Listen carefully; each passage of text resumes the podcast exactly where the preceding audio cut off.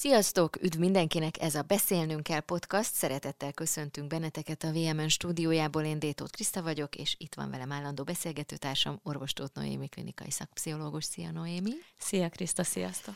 Az üvegfal másik oldalán pedig Filákovics Radojka, szerkesztőnk. A mai témán kivétel nélkül mindannyiunkat érint. Ez az életünk egyik alapélménye, az öregedés, egy 2003-as felmérés szerint 2050-re minden harmadik ember 60 évnél idősebb lesz a Földön, és Magyarországon is folyamatosan nő az idős korosztály aránya a népességben. A KSH adatai szerint 2019-ben a 65 évnél idősebbek száma 52 ezer fővel nőtt.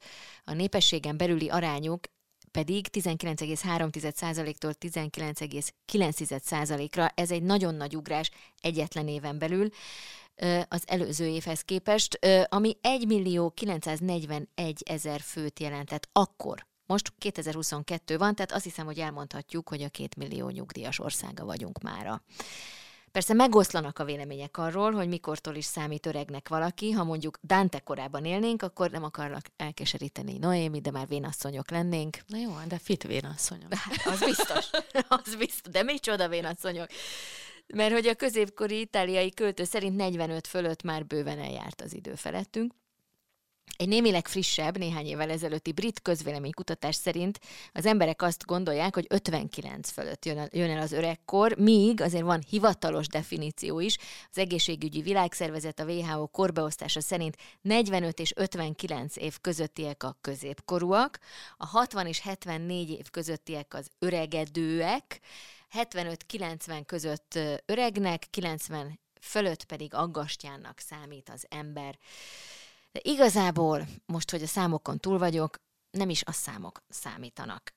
Az öregedés ugyanis annál sokkal komplexebb és sokkal plastikusabb folyamat, érzés, jelenség, tünet együttes, nevezzük, ahogy akarjuk, mint hogy azt egy egyszerű számmal le lehetne írni. Viszont az biztos, hogy a témával dolgunk van, mert rengeteg sztereotípia és nagyon sok tabu veszik körül internalizálódnak is ezek a sztereotípiák, ezzel nem kicsit megnehezítve a saját sorsunkat, és meggyorsítva a saját öregedésünknek a, a negatív folyamatait. Szóval valahogy el kellene érnünk azt, hogy szerethetővé tegyük az öregedés folyamatát, ezt mondják a szakemberek, és én nem tudnék eléggé egyetérteni ezzel.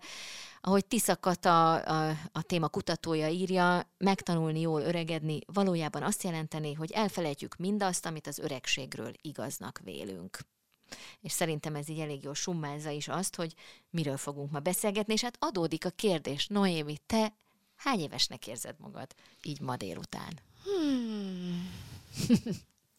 hát nem is tudom. Uh, fiatalabbnak érzem magam a kronológiai koromnál. Um, és ez nagyon izgalmas, mert nagyon sokáig az életemben jóval idősebbnek éreztem magam, és egy ilyen 40 pluszosan kezdtem el magam fiatalabbnak érezni. És megmondom őszintén, hogy jól vagyok. Jól vagyok akkorommal, ki is mondom mindig egyébként, hogy mindjárt 51-et betöltöm, és én békében élek ezzel a számmal, mert hogy békében élek a testemmel, és ez a, ez a szám ez úgy van, de nem érzem, hogy meghatározná. Sokkal inkább meghatároz mondjuk az időjárás, vagy éppen az aktuális fáradtságom, mint az, hogy, hogy mi van a személyigazolványomba írva. Én 47 vagyok, ha már a coming out tartunk, és, és, és én is jól vagyok a korommal most már, Érdekes, hogy, hogy ez egy párhuzam kettőnk között, mert hogy sokáig én is idősebbnek éreztem magam annál, mint a, amit a személyi igazolványom mutatott. Valahogy egy kicsit koravénebbnek, talán azért, mert én vagyok az idősebb gyerek, mert elvesztettük az anyukánkat, és picit anyaszerepben is voltam a családban, az öcsém uh-huh. kapcsolatban. Meg úgy egyébként is valahogy mindig úgy alakult az életem, hogy, hogy idősebbek voltak a barátaim néhány évvel, tehát olyan korosztályosan egy picit még fölfelé barátkoztam. Nem tudatosan nyilván, hanem így alakult egyszerűen. És, és 40 után 41 nehány éves koromtól érzem azt, hogy úgy megérkeztem a saját koromban, a saját életemben, a saját testemben, lelkemben, és úgy, úgy nem állítom, hogy nincs vele dolgom, mert az elmúlt, különös, elmúlt években különösen sokat kellett befele néznem, de úgy békében vagyok én is, úgyhogy most egy ilyen békés beszélgetés következik, de innen jó igazából ránézni arra, amiben vagyunk szerintem, és, és abszolút tudok kapcsolódni nagyon sok mindenhez, ami, ami az öregedés kapcsán fel fog itt merülni. De hogy amiről beszélünk, ugye ebből is látszik, hogy a számszerű korunk az nem feltétlenül egy- egyezik azzal, hogy amennyi idősnek érezzük magunkat. Szóval a szubjektív korunkkal. Beszélgessünk egy kicsit erről, hogy mi a különbség, és hogy mi minden befolyásolja azt, hogy hogy, hogy is van a szubjektív korunk relációban a számszerű korunkkal. Igen, ez egy nagyon érdekes dolog, hogy először a 70-es években vették észre a kutatók azt, hogy a kronológiai kor, a számszerűsíthető korunk, amit most itt mind a ketten így bevallottunk, illetve az, hogy hogyan érezzük magunkat, hány évesnek érezzük magunkat, az nem feltétlenül fedi egymást. Ott lehetnek elcsúszások mínuszba és pluszba is, és hogy az mennyire befolyásolja azt, a, ahogyan egyébként nem csak, ez nem csak egy szubjektív élmény, tehát amikor arról beszélünk, hogy szubjektív kor, az nem csak egy szubjektív élményt jelent, hanem ez meg meghatározza a mentális és a fizikai egészségünket, az meghatározza az életutunkat, a döntéseinket, a kapcsolatainknak adott esetben a minőségét, egyáltalán azt, hogy, azt, hogy hogyan, milyen minőségű életet élünk. Tehát akkor tétje van annak, hogy hány évesnek érezzük magunkat. Na, nagyon is, nagyon is, nagyon is tétje van annak azok az emberek, akik fiatalabbnak érzik magukat a koruknál, ugye itt általában már egy idősebb, tehát ugye a, a középkorúakról beszélünk, hogyha elkezded magad így a 40-es éveid után fiatalabbnak érezni, akkor az pozitív hatással van a, az immunrendszerednek a működésére, a vérnyomásodra, a stressz szintedre, tehát az általános fizikai egészségedre is hatással van. Sőt, az egész élet stílusodra is hatással lesz, hogy te mit gondolsz magadról. Ha te azt gondolod, hogy ó, hát én már most hát nem megyek el futni, mert nekem már vigyázni kell a térdemre, én már nem megyek el, nem tudom én, aerobik órára, mert hát az már olyan hülyén néz ki, hogy én ott ugrálok, ne adj Isten, azt gondolod magadról, hogy öreg asszonyként, akkor ezeket a dolgokat ugye kihagyod az életedből, ami visszahat arra, hogy egyébként fizikailag te milyen állapotban leszel. Én egyébként annak idején, amikor így erről így először így elkezdtem így magamba gondolkodni, hogy, hogy így ránézni egy embernek az életútjára, akkor azt láttam, hogy vannak úgynevezett szűkülő életutak, akik, eh, ahogy halad velük a, az idő, egyre több mindent hagynak ki az életükből, egyre több dologról mondanak le, egyre kevesebb az, ami, ami velük történik, amiről gondolkodnak, amit csinálnak, amit kezdeményeznek, és vannak úgynevezett táguló életek, én ezt is látom, sokkal ritkábban ugyan, de én látok ilyet, amikor azzal, ahogy az ember idősödik, egyre több tapasztalatra teszed, egyre bölcsebb lesz, és egyre bátrabban kezdeményez az életében dolgokat. Tehát még korábban nem tudom én, szorongások, élethelyzet, emiatt, amiatt mondjuk lemondott arról, hogy ő mondjuk mondok valamit, elmenjen raftingolni, tudom én, 60 évesen azt mondja, miért ne? Tehát, hogy mikor próbáljam ki, ha nem most, amikor még fizikailag olyan állapotban vagyok, és én ezt igenis megteszem. Tehát így feszegeti a határát, a, a, a táguló életben élő ember, egyre többet és többet mer megengedni magának, egyre bátrabban, felszabadultabban, önazonosabban éli az életét, és, és azt látom, hogy, hogy ott bizony jó pár évet, hanem évtizedet le is tagadhat a korából az az ember, aki egy ilyen táguló élet tehát mer tud magának kialakítani mi mindentől függ az, hogy végül milyen formát vet majd, vesz majd föl, tágulót vagy szűkülőt az életutunk. Na, erről fogunk ma beszélgetni, de először egy, azt szeretném, hogyha egy picit a picit beszélgetnénk arról, hogy mit is jelent az öregedés a kultúránkban, a társadalmunkban, hogy, hogy én azt látom, hogy van egy látszólag feloldott, feloldhatatlan ellentét, vagy ha úgy tetszik, akkor a, a modern ember nagy tragédiája, hogy egy öregedő társadalomban élünk, de közben fetisizáljuk a fiatalságot.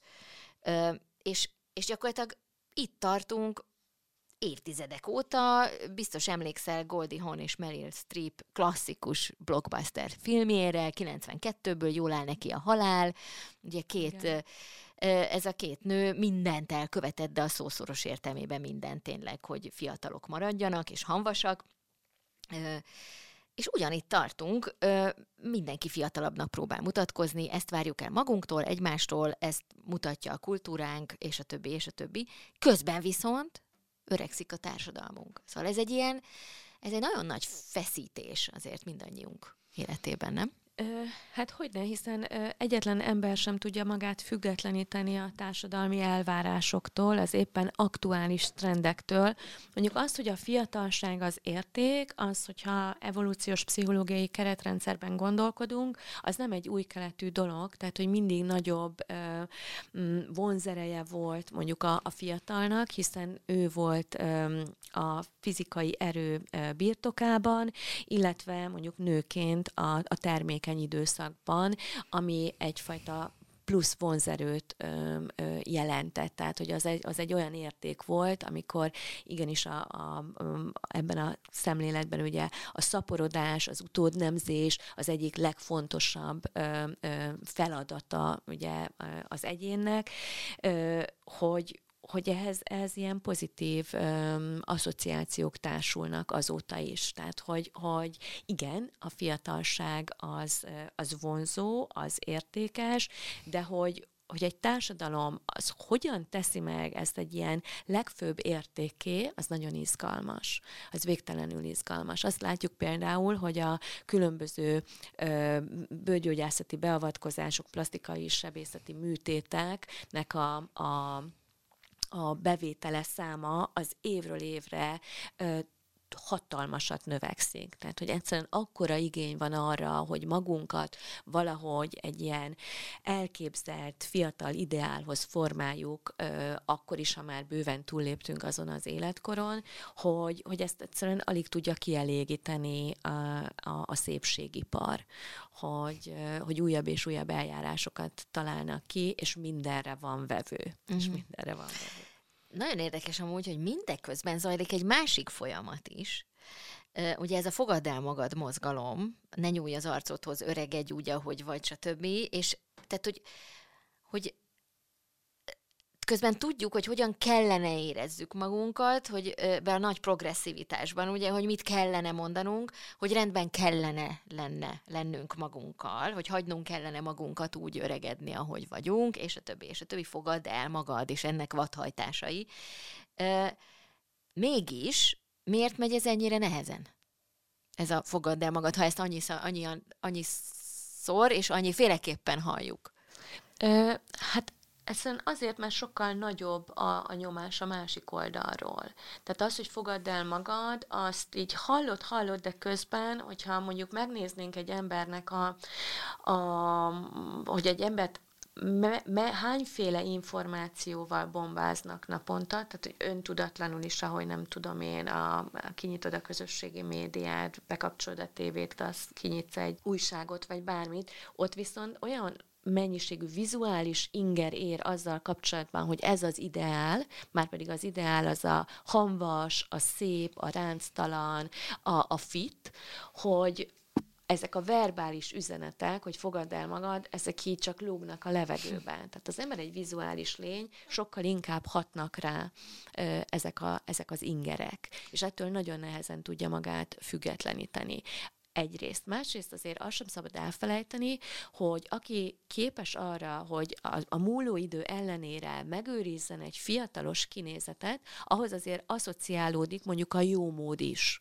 Uh-huh. Tehát, hogy az, aki nem tudom én, meg tudja fizetni a legújabb bőrgyógyászati kezeléseket, a legmenőbb plastikai sebészeket, arról azért ugye nem csak azt látjuk, hogy ú, de szép, szép sima az arca, hanem azt is gondolom róla, anélkül, hogy ennek tudatában lennék, hogy ő ö, a társadalmi ranglétrán felettem áll, vagy fentebb helyezkedik el, mert volt rá mondjuk ö, anyagi lehetősége, hogy, hogy ő ezt finanszírozza, nem azzal kellett foglalkoznia, hogy mondjuk most a megemelkedett gázfűtésre tegye félre a, a családi ö, ö, költségvetésből arra szánt pénzt, hanem neki e, erre is van ö, ö, anyagi erőforrása.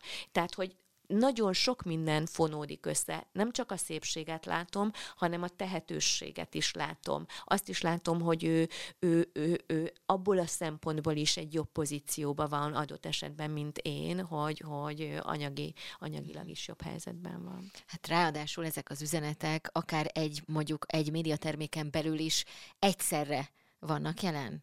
Hiszen ott van, a, ott van egy, mondjuk egy nőknek szóló magazinban az, hogy fogadd el magad, az öregedés szép, öreg egy méltósággal. De ez ilyen kamunak hangzik, Abszolút, tudod? mert hogy ott van mellette hogy... mondjuk Pataki Ági, Simára, ö, aki annyi éves ahány, és Simára van retusálva. Retusál. Pontosan, ráadásul ugye, hogy ez, ez is egy nagyon izgalmas dolog, hogy, hogy a mai napig engedjük ö, a, a médiának, a, a nyomtatott ö, sajtónak is, és, és mindenféle megjelenésben, hogy, hogy retusálják a valóságot, ö, és olyan érdekes, hogy annak ellenére, tehát beszéltem például fotóssal, aki maga retusál ö, fotókat, uh-huh. és azt mondja, hogy ennek ellenére őt szorongással tölti el, amikor ilyen szép nőket lát, a adott esetben olyat is, akit mondjuk ő retusált, és azt mondja, úristen, de jól néz ki, én meg milyen ráncos vagyok hozzá képest. Uh-huh. Tehát, hogy egészen hihetetlen az ember. Pedig ő maga működik. Tünteti el a ráncait. Ő uh-huh. maga tünteti el, és ismeri azokat a, a, a applikációkat, azokat azokat a, a technikákat, trükköket, hogy ezt hogy kell csinálni.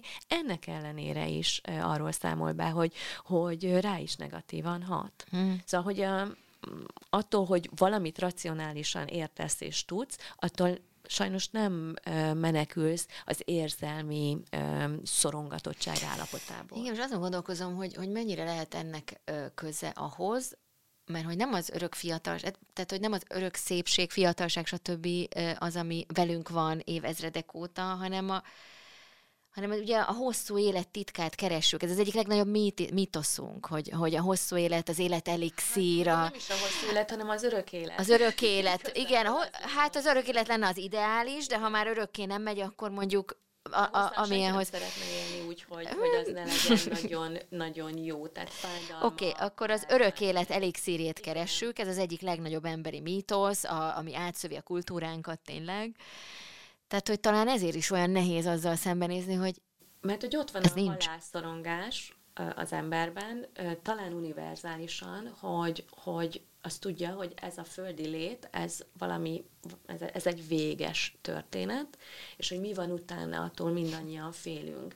És ugye minél inkább megy az idő, és tapasztaljuk magunkon az öregedésnek a jeleit, annál közelebb kerülünk ahhoz a félelmetes ponthoz, amikor vége van ennek a földi létnek és azzal, hogy elkezdjük ugye legalább így a fizikumunkat így valahogy így visszarángatni a múló időből, akkor azt az illúziót keltjük magunkban, hogy ugyan, hát nekünk még nincs dolgunk a halállal, nekünk még nincs dolgunk az elmúlással, nekünk még nincs dolgunk azzal, hogy visszatekintsünk az életutunkra, és mondjuk végig gondoljuk, hogy, hogy mennyire volt értelmes az az élet, amit éltünk, mennyire volt tartalmas, mennyire volt kerek egész, hogy sikerült-e mindezek, mindazok ellenére, ami velünk történt, mégiscsak egy kerek egészet kreálni belőle.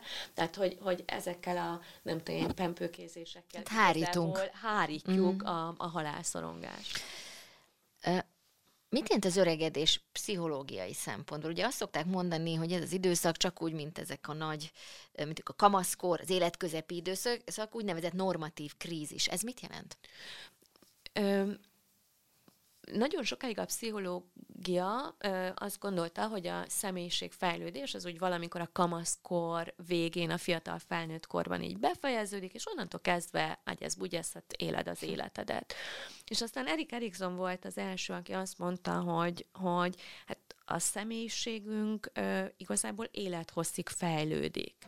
És azt, azt kezdte el vallani, hogy hogy nem zárul le a fejlődés a kamaszkorral, hanem az életnek a következő időszakai is folyamatosan szembesítenek minket új kihívásokkal, feladatokkal. Ezeket hívta ő normatív krízisnek, azért normatív, mert nem tudott kikerülni, tehát hogy újra és újra me- megtapasztalja minden ember, aki halad az élete útján, hogy, hogy egyszerűen jönnek életfeladatok. Meg kell találni a saját identitásodat, meg kell találni azt a munkát, amiben ki tudsz teljesedni, amiben, amiben a, a, a teljesítményt meg tudod élni, hasznos tagjává válhatsz a társadalomnak, és azt mondja Erikson, aki egyébként nyolc ilyen szakaszban gondolkodott, hogy a, az életednek az utolsó szakasza, abban igazából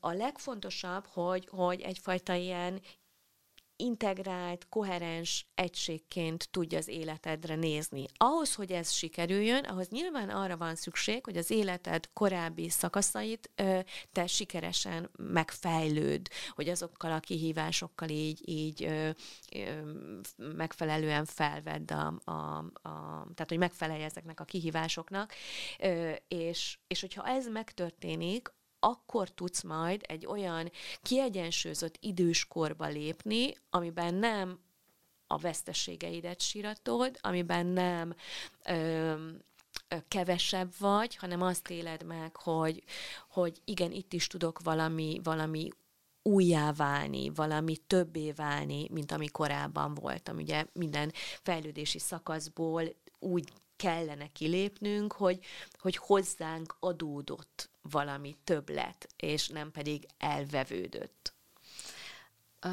Mondod azt, hogy mennyire sikerült mondjuk autentikus személyiségként megfejlődni az egyes szakaszaidat, ez hozzájárul ahhoz, hogy hogyan, hogyan alkalmazkodsz a te, téged érő változásokhoz, az idősödéshez, az öregedéshez.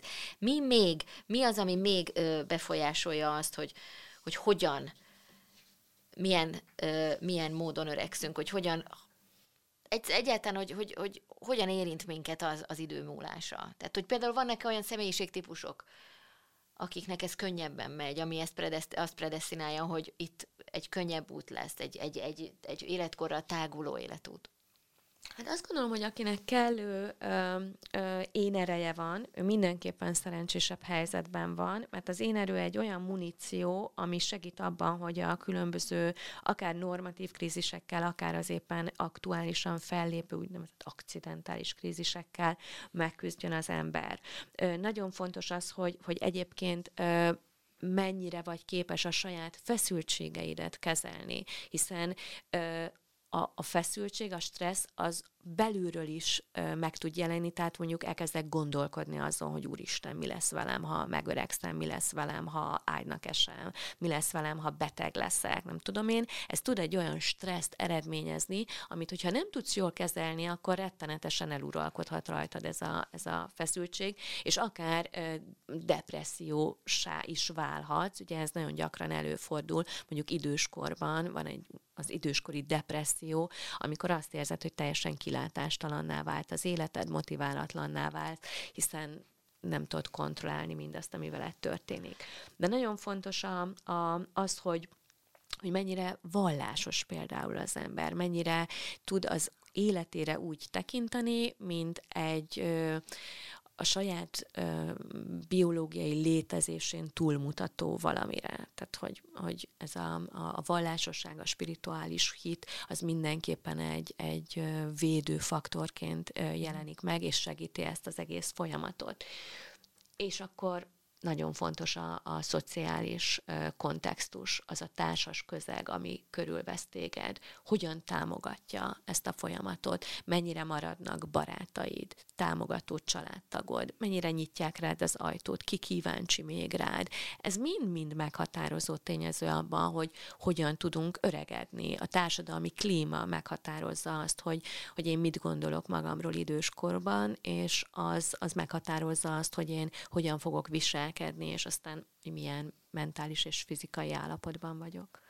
2004-ben született egy magyar tanulmány, amely szerint a közgondolkodásban megváltozott az öregségről alkotott vélemény, és a korábbiakhoz képest úgy vélik a megkérdezettek, hogy az anyagi nehézségek súlyosabb gondot jelentenek ma egy idősebb embernek, mint a lelki vonatkozásúak, és nem tudok most nem az aktuális helyzetre gondolni e- ezzel kapcsolatban, amikor energiaválság van, recesszióba megyünk vele, olyan, bele, olyan olyan energiaszámlák jönnek az idős emberekhez, aki, ami, amiket nem fognak tudni feltétlenül kifizetni sokan, hogy az idős emberek közül nincs most előttem pontosan a, az adat, de hogy, hogy minden, ha jól emlékszem, akkor, akkor minden harmadik idős ember szegénynek minősül, vagy szegény ségben él. Szóval, hogy, hogy azért ne csináljunk úgy, mint hogyha csak a középosztály belieknek lenne probléma megöregedni, és, és hogy ez csak egy ilyen lelki kihívás lenne. Semmi Tehát ott azért a, ennek, a társadalmi azért... kontextus ez is, ezt is jelenti. Így, így van, de hogy a, úgy se csináljunk, hogy a, a kis nyugdíjasság, vagy a nélkülözés az kizárólag anyagi probléma. Én soha nem fogom elfelejteni azt az idős nénit, akit annak idején öngyilkossági kísérletet követően szállítottak be a pszichiátriára, számára, és én kezdőként kaptam azt a feladatot, hogy beszélgessek vele, hogy hát terítsem ki, hogy mi történt, mi volt a baj. És akkor én így ugye azt gondoltam, hogy itt valami, nem tudom, nagyon súlyos ilyen lelki krízis volt. És a néni azt mondta nekem, hogy figyelj ide, meguntam az éhezést. Hm. És ez egy annyira melbevágó mondat volt, hogy én azt soha nem fogom elfelejteni, a tekintetét sem. Tehát, hogy nekem ott nem volt kérdés, hogy ez egy valid állítás, hogy elege lehet az embernek a nélkülözésből.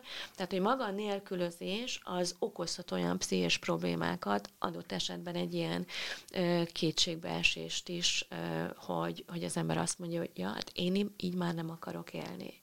És igen, ahogy mondod, minden harmadik ö, idős ember anyagi gondokkal, nagyon súlyos anyagi gondokkal küzd ami hát természetesen megnehezíti azt, hogy ő ebben a úgynevezett nyolcadik Eriksoni szakaszban hogy mondjuk, tudom én, azt érezze, hogy, hogy jó visszanézni az életemre, és örülök annak a bölcsességnek, amit én az életutam során életút, gyertem. igen. Ugye, hát azért Élmények, és, és 60 évesen megtanulok szörfözni. Szóval, hogy igen, tehát, hogy azért ez ez, ez nagyon-nagyon, tényleg nagyon összetett kérdés. Ami még szintén itt, itt, itt felvetődik, az, az például a gyerekkori traumák hatása arra, hogy hogyan öregszünk, és hogy, a, hogy az öregedéssel, mi az idő múlásával mit kezdjünk.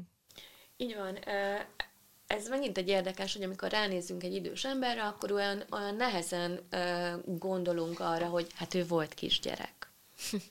hogy őt ott érték hatások gyerekkorában, és azok a hatások, azok már lehet, hogy réges-régen vége van, de hatásukban nem múltak el azok a, a, azoknak az eseményeknek, negatív eseményeknek a, a hatása azért az, az nem múlt el, és kihat mondjuk az élet kilátásokra is. Tehát 90 1995-ben indult az az amerikai vizsgálat, aminek a keretében 17 ezer embernek gyűjtötték be az adatait. Ez volt az a bizonyos ész vizsgálat, az, az úgynevezett Adverse Childhood Experiences vizsgálat, vagyis az ártalmas gyerekkori élményeket vizsgálták. Az eredeti kutatásban a résztvevőknek, ennek a 17 embernek 10 különböző kérdést tettek fel, amik igazából azt vizsgálták, hogy gyerekkorukban mennyire estek áldozatául különböző bántalmazásnak, például fizikai bántalmazásnak, szexuális bántalmazásnak, mennyire estek áldozatául elhanyagolásnak, hogy volt-e vállás a családjuk, családjukban, volt-e mentális beteg a közvetlen környezetükben, illetve volt-e olyan ö, közvetlen hozzátartozó, akik, akikkel egy fedél alatt értek, és mondjuk ők börtönbe kerültek. Tehát, hogy vizsgálták ez, ezeket, a, ezeket a kérdéseket tették fel, és akkor a, a, a kutatásban résztvevő embereknek az volt a feladatuk, hogy ö, pipálják, hogyha igen. És a tíz kérdésből ö, nézték, hogy hányan válaszolnak igennel, és kiderült, hogy az amerikai ö, lakosság, és itt középosztálybeli, tehát ezt egy biztosító társaság végezte, tehát olyan emberek kerültek be ebbe a mintába, akik kellő anyagi háttérrel rendelkeztek meg, és volt biztosításuk, és kiderült, hogy mindösszesen 36%-a a társadalomnak, aki, aki azt tudta mondani, hogy nem, velem ilyen nem történt a gyerekkoromban.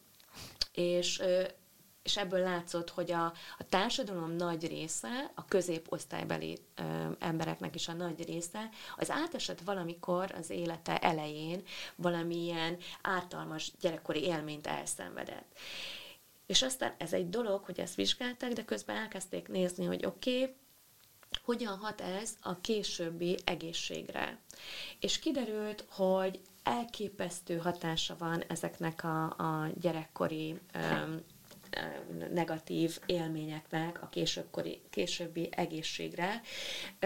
Egészen pontosan, hogyha mondjuk négy vagy annál több pontszámot adott egy-egy személy, akkor kiderült, hogy az a várható élettartama az mondjuk 7 és fél évvel rövidül hm. meg, mint, mint hogyha egyébként nem szenvedett volna el ilyen ártalmakat gyerekkorában.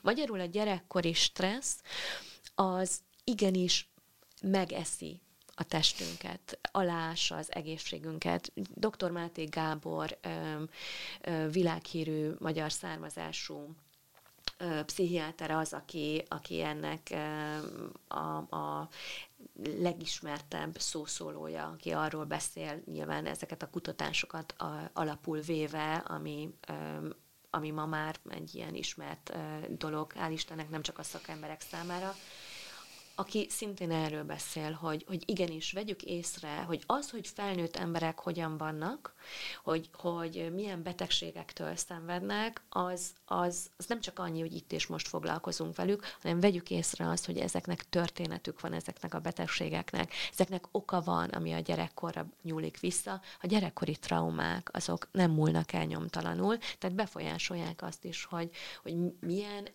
egészségi állapotunk van felnőttként és időskorban, illetve hogy mik az életkilátásaink.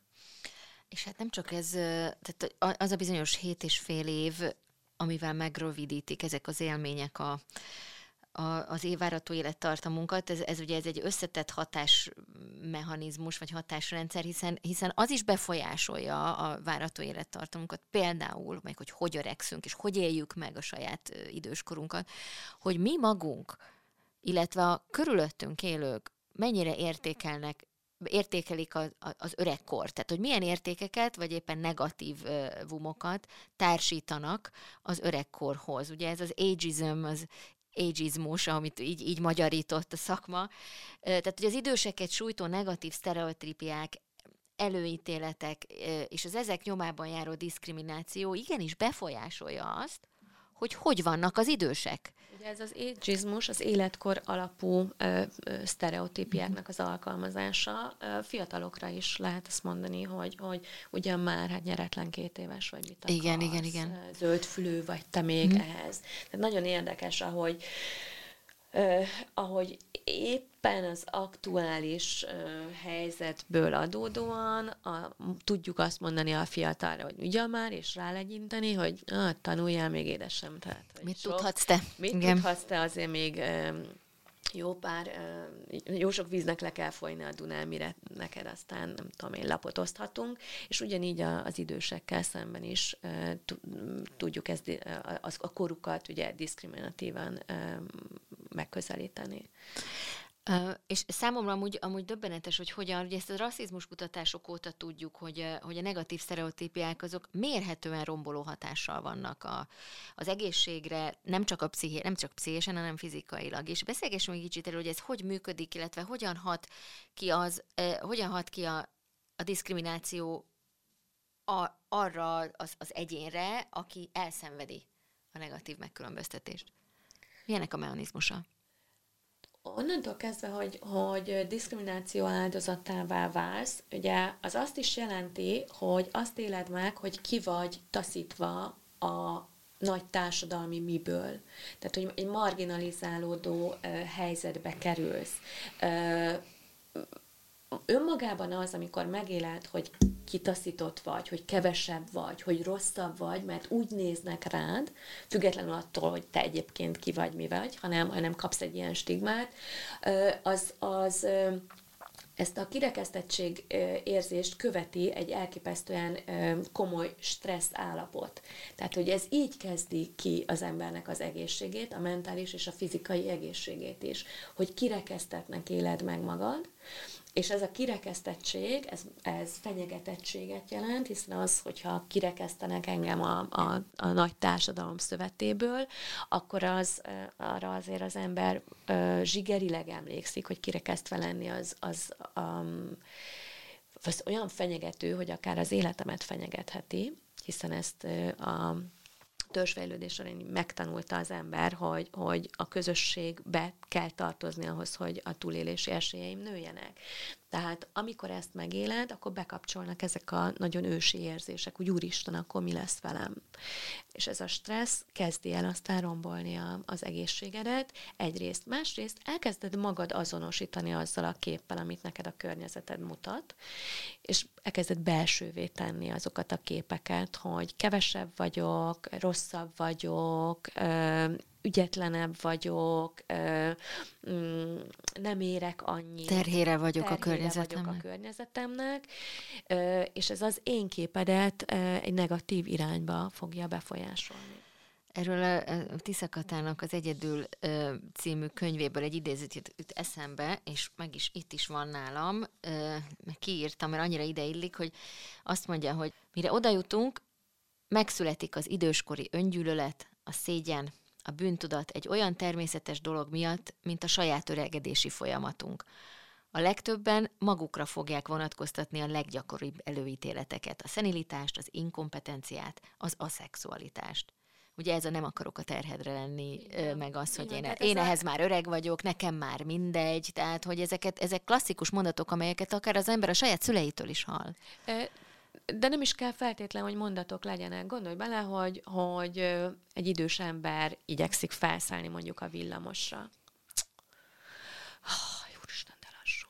Tudod, tehát, hogy lehet, hogy kimondódik, de lehet, hogy csak van egy cím, lehet, hmm. hogy van egy ilyen... Oh, szemforgatás, egy sóhaj, és a nyuggerek, mind... stb. A nyuggerezés. Pontosan, pontosan. És ez mindig bekerül a térbe, és az az ember, aki ugye ennek áldozatául esik, ő ezt érzékeli. Tehát, hogy ezt ne gondolja senki, hogy, hogy az az idős ember, aki ott nehezebben száll fel a villamosra, ő nem hallja, ő nem érzékeli, hogy adott esetben ő feltartja a többieket, mert a többiek már sietnének, és nem tudom én, hogy, hogy elfoglal egy ülőhelyet, miközben azt gondolja az a, a fiatal, hogy neki lenne ö, joga oda leülni, miért most ül a villamoson, ugye ilyeneket is lehet hallani, hogy ah, úristen, na ezek a nyanyák is, nem tudom én, pont a legnagyobb csúcsforgalomban biztos, hogy akkor akarnak villamosozni, meg tömegközlekedni, miért nem tud otthon maradni.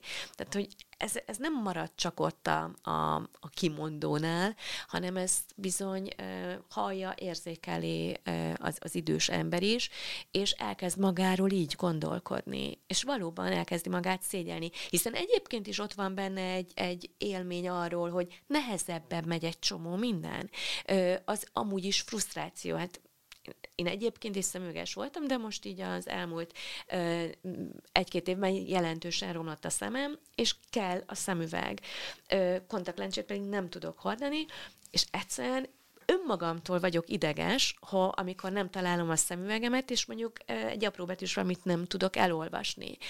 És, és elindul egy ilyen önostorozás, bennem is függetlenül minden tudásomtól, minden racionális tudástól van egy ilyen szubjektív rossz élmény, hogy a csodába, hát ez eddig ment, most meg nem megy, és, és egy ilyen handicapként élem meg. És minél több ilyen handicap jön be az ember életébe, és e, az, az annál nehezebb, és ha még a környezeti hatás az meg még aláhúzza, Ráerősít, és azt igen. erősíti, hogy te már mindaz vagy, amit elvesztettél az életedből, már te a gyengénlátó vagy, már te a Béla vagy, a Sánta vagy, a, a lassú vagy, a nem tudom én ki mi, mi vagy, a, a nőiességedet elvesztett vagy, annál inkább mindenféle ilyen kellemetlen rossz érzés így eluralkodik. Igen, a szégyen, a bűntudat, a csökkent értékűség élmény. És ha ehhez még ugye társul egy ilyen nagyon korai gyerekkorból hozott csökkent értékűségi élmény, mert mondjuk bántalmazott gyerekként nőttél fel, aki már pici korában megtanulta, hogy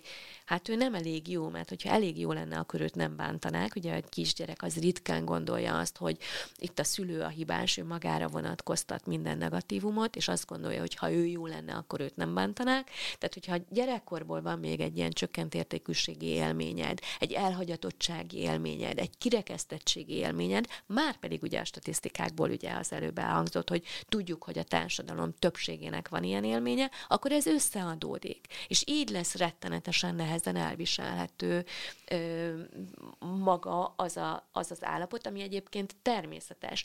De, de azért tehát idealizálni se tudjuk az öregedést, mert tényleg nagyon sok minden elmegy, nehezebb, tehát egy idő után azért a biológia elkezdi átvenni az uralmat, mert az ember így, tehát azért idős embereket én dolgoztam gerontológián, azért ott látod, hogy, hogy igen, már az ágyból kikelni nehezebb, már az alapfunkciói a testnek már máshogy működnek. És ezzel békességben lenni, ahhoz az kellene, hogy, hogy a közösség, a társadalom megsegítse ezt a folyamatot, hogy ne egy ilyen um, elítélendő dologként, ami a saját bűnötként jelenik meg, hogy na tessék, a vén hülye, a vén ilyen-olyan. Hát meg, és nem is kell ehhez már a, az aggastyánok vagy az idősek közé tartozni, hiszen ahogy te is mondod, 50-es, 52 éves nőként nő, Egy. 51, ó, úristen, bocsánat, hát, bocsánat. Jézus már. Hát jó, mire ez, nem tudom, mikor kerül ez adásba, nézek a radira. Akkor pont 51, mert most még 50. 50 és 51 és 52. De szóval 50 éves nőként. ne haragudj, Noémi. Édesem. Benne maradhat ez az, de én, én jövök ki belőle szarul. Szóval, hogy 50 éves nőként mondod, nem ez a lényeg, nem a szám a lényeg, hanem az, hogy a szem, és egyébként én is itt ülök szemüle, szemüvegben, mert amikor elkezdődött a beszélnünk el négy évvel ezelőtt, vagy három évvel ezelőtt, három évvel ezelőtt, akkor még nem kellett a szemüveg ahhoz, hogy itt beszélgessünk, és nézegessem az idézeteimet, meg a, meg a kis vázlataimat. Most meg már kell, és már az elviszlek magammal is kell. Ez az egyik. A, de a szemüveget azt, azt nem tabusítják annyira, mint például a menopauzát. Uh-huh. Mert arra akarok kiukadni, hogy nem kell ahhoz idős-idősnek lenni, hanem egész egyszerűen az idő múlásának természetes jelenségei ebben a kontextusban érthető, hogy miért tabusodnak. Mert hogy a nagyon sok minden, ami, a, ami, ami ehhez kapcsolódik, és lehet, hogy majd érdemes lenne egyébként a menopauzáról egy külön adást csinálnunk, mert hogy, hogy ez egyik legnagyobb tab, tabu a, a női létnek. Abszolút, én is azt gondolom, hogy igen, hogy a, ugye a, a, a nővel kapcsolatban van egy olyan elképzelés, hogy a, a nő minősége az attól függ, hogy mennyire reproduktív, ugye, hogy tehát ahhoz meg fiatalnak kell lenni, fogamzóképesnek kell lenni, és hogyha ez, ez nem működik, vagy ezen már túl van, akkor rögtön elveszíti a, az értékét, a funkcióját. Tehát, hogy így akkor, akkor, mi, akkor mi is van. És nyilván, amikor az ember így személyesen megéli mondjuk a, a menopauzát, ami egyébként nagyon izgalmas, hogy egyre fiatalabb korban jelentkezik. Az úgynevezett korai menopauza, tehát a 40 éves kort megelőzően is már um, elveszítik a, a, a termékenységüket.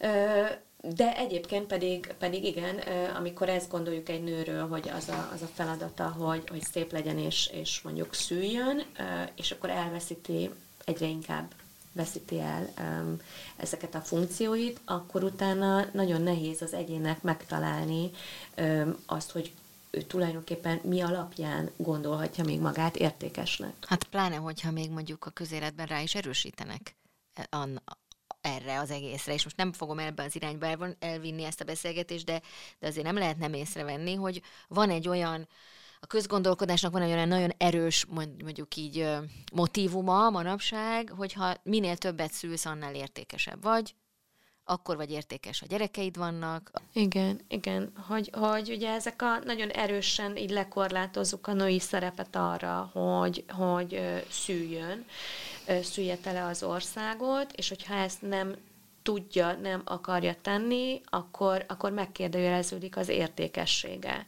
És ugye az életkor előre haladtával ez automatikusan ez meg fog történni, amit egyébként is én azt látom így a, a terápiában, praxisban, hogy fel kell dolgozni, van ezzel dolgunk, hogy akkor ezt így a helyre tegyük, de különösen akkor, hogyha a társadalmi nyomás meg ilyen elképesztően erős, hogy akkor hova is rakja magam mondjuk így ötvenes nőként,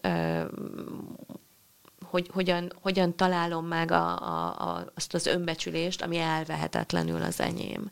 És akkor ez egy nagyon komoly belső munka kell, és, legyen. És itt el is válik a férfi öregedés, meg a női öregedés. Ja, Tehát, hogy az meg annak a megítélése. Mert mint hogyha egy kicsit a nem kicsit, sokkal több mindent bocsát meg idézőjelben a társadalom az öregedő férfinak, mint az öregedő nőnek. Igen, ugye azt szokták mondani, hogy az idő az a nőtől elveszi az értékeit, elveszi a fiatalságát és a fogamzó, képességét, míg a férfihez mondjuk hozzáad, hiszen mm, nagyobb rangba léphet, nem tudom én, Bölcsül. gazdaság bölcsebb lesz, és a gazdasági ereje is növekedhet az, a, az idő előre haladtával. Itt ugye azért így a felső középosztálybeli férfiakról beszélünk, de hogy mindenképpen elnézőbbek a, a, elnézőbb a társadalom a férfiak öregedésével kapcsolatosan, egy bizonyos ideig azért én ezt is tapasztalom, hogy hogy azért egy idős férfitől is elveszik a rangot és a státuszt, különösen, hogyha bekerül mondjuk az egészségügyi ellátórendszerbe, mm.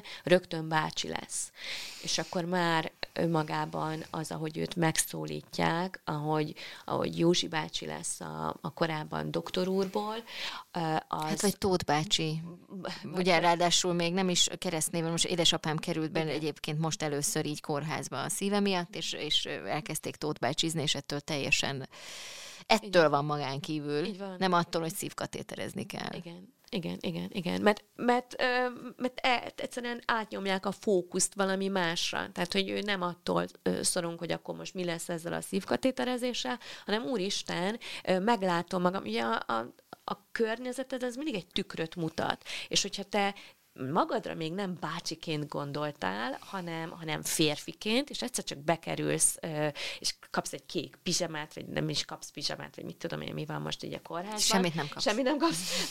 De elkezdenek bácsizni, akkor ez egy olyan sokkot jelent, amit nagyon nehéz feldolgozni, különösen akkor, hogyha tényleg még ugye van egy, egy effektív fizikai problémád, problémád is. Most először, ugye? Is. Most el, hát vagy most először komolyabb. Uh, igen, és ami viszont nemtől független tabu, az az időskori szexualitás. Igen. Pedig az öregek is szexelnek. Igen, Jó esetben. Ezt mutatják a kutatások. Ezt mutatják a kutatások, de tényleg, sőt! Mert ugye szülőktől nem kérdezzük meg, hogy... Hát mert az is, igen, az arról nem beszélünk. Igen, meg amúgy is. Szóval, hogy mert beszéljünk egy kicsit egyszer. erről. Miért tabu ez, és hogy miért baj az, hogy tabu, és, és hogy igenis van szexualitás, meg lehet élni szexualitás, sőt meg is élik az öregek, az idősebbek is a szexualitás. Hát azért abból, amit ugye eddig beszéltünk, hogy van egy ilyen fiatalság kultusz, roppanós test, és amikor már az a test nem olyan roppanós, akkor vagy már... máshogy roppanós. Vagy máshogy roppanós. bocsánat. Igen, ja. igen, bocsánat.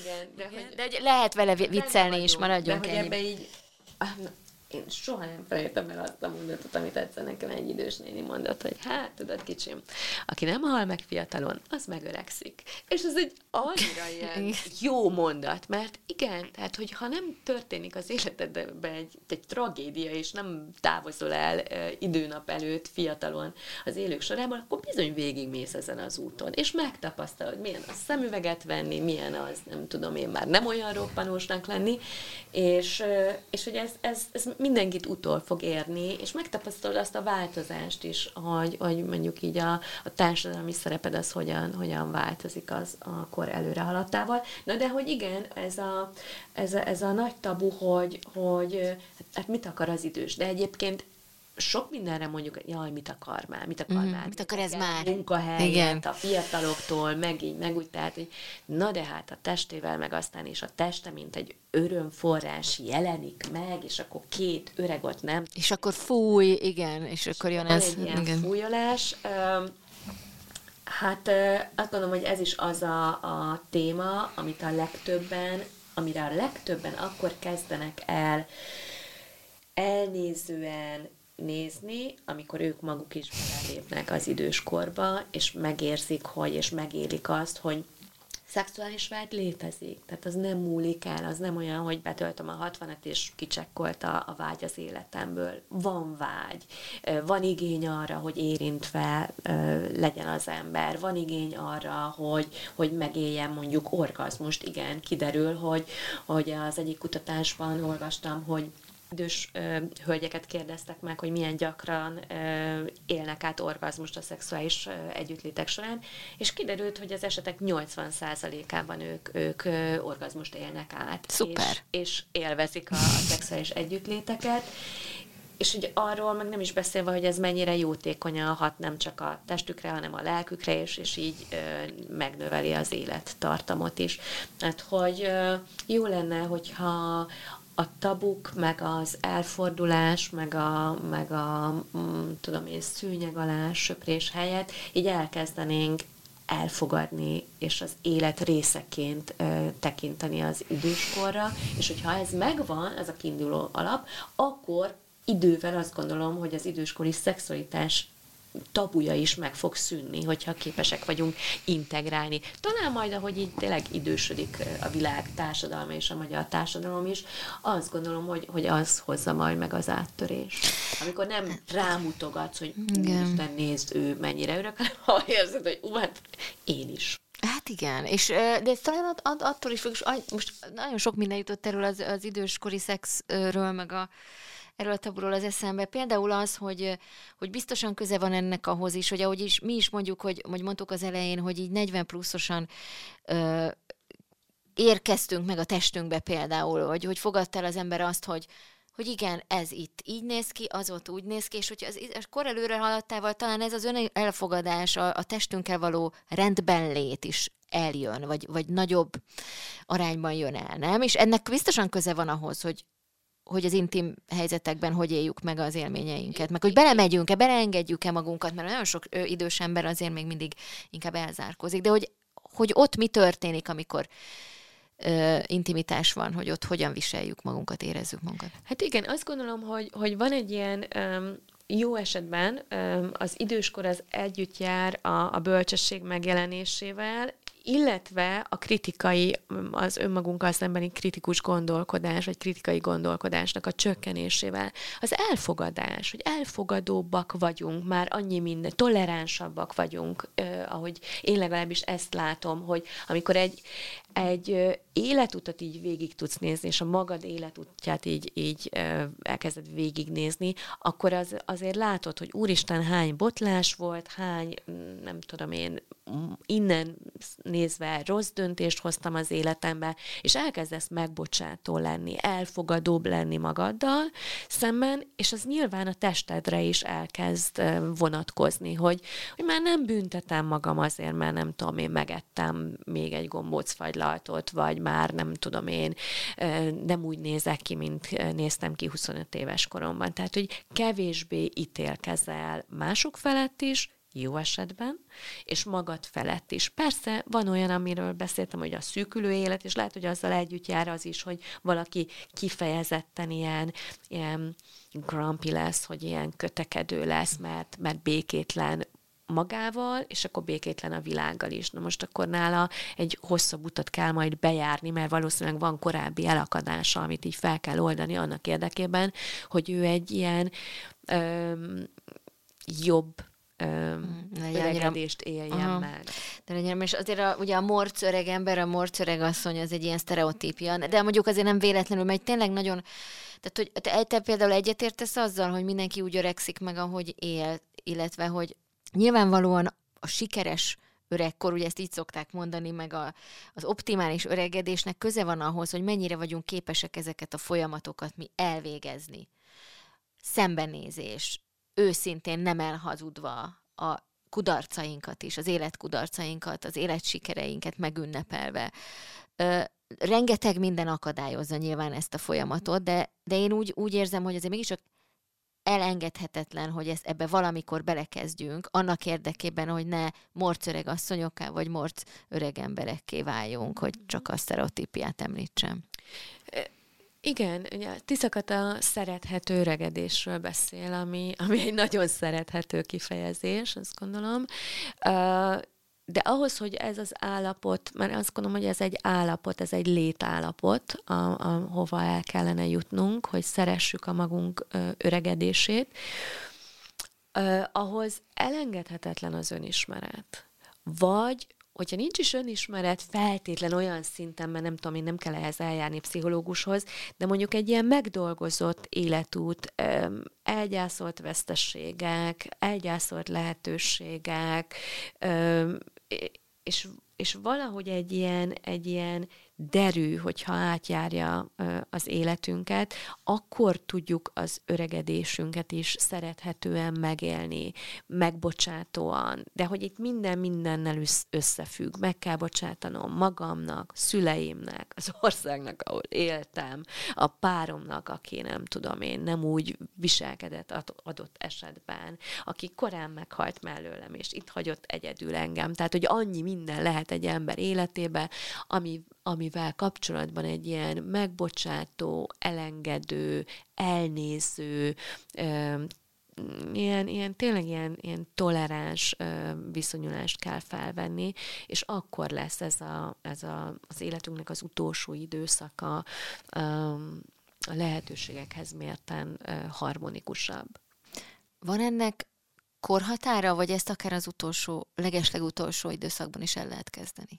Szerintem ezt mindig el lehet kezdeni, mert azt gondolom, hogyha az ember akár az utolsó napjában is nem tudom, felismerésekre jut, az, hogy hogy hunja le a szemét, az, az meg fog azáltal változni sokáig azt gondoltuk, hogy az idős emberekkel már nem kell belekezdeni terápiába. Én emlékszem olyan oktatómra, aki azt mondta, hogy hát 60-65 felett már, már nem kell belemenni, mert ahogy mondta, hát elvenni lehet az időstől, de már nem tudsz neki adni. Tehát, hogyha a 65 éves korodban jössz rá arra, hogy úristen, hány rossz döntést hoztál az életedbe, milyen volt a gyereked, gyerekkorod, és akkor zuhannak rád felismerések, és akkor zuhan rád az, hogy úristen, ezt lehetett volna másként is, akkor már nincs elég idő, hogy átírd az életednek a történetét.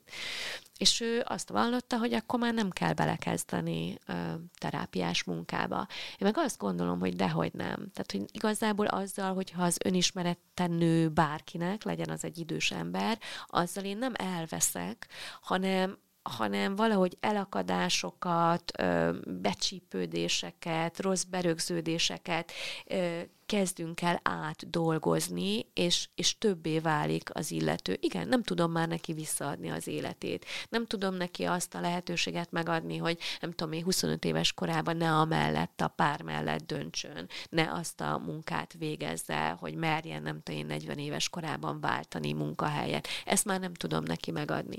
De azt, hogy az életét egy kerek egészként lássa, azt még meg tudom neki adni, és az utolsó nap is fel tud hívni valakit, akit nem hívott fel, akitől el akar köszönni, akitől bocsánatot akar kérni, a gondolatban meg tud bocsátani, nem tudom én, testvérének, szomszédjának, akárkinek. Tehát, hogy nagyon mély élményeket élhet át a, a, az utolsó napon is. Szóval, hogy nincs olyan, hogy á, már ne kezdjél bele ebbe a folyamatba. Hát akkor nagyon jó munkálkodást mindenkinek, meg nagyon jó békekötést, mert hogy azt mi most itt ülünk 50 és 47 évesen, és még egyszer bocs, hogy hozzáadtam itt lányos zavaromban. Szóval itt ülünk korai középkorúan, és nekünk még van időnk bőven békét kötni. Nem tudom, hogy te hány éves vagy, kedves hallgató, de neked is van, akárhány éves vagy még időd, ha más nem egy utolsó békékötésre. Jó gondolkodást és jó békekötést mindenkinek. Köszönjük szépen a figyelmet, ez volt a Beszélnünk kell, én Détót Kriszta vagyok, orvostót Noémi klinikai szakpszichológussal beszélgettem, és szerkesztőnk Vilákovics Radojka nevében is köszönjük a figyelmet. Sziasztok! Köszönjük!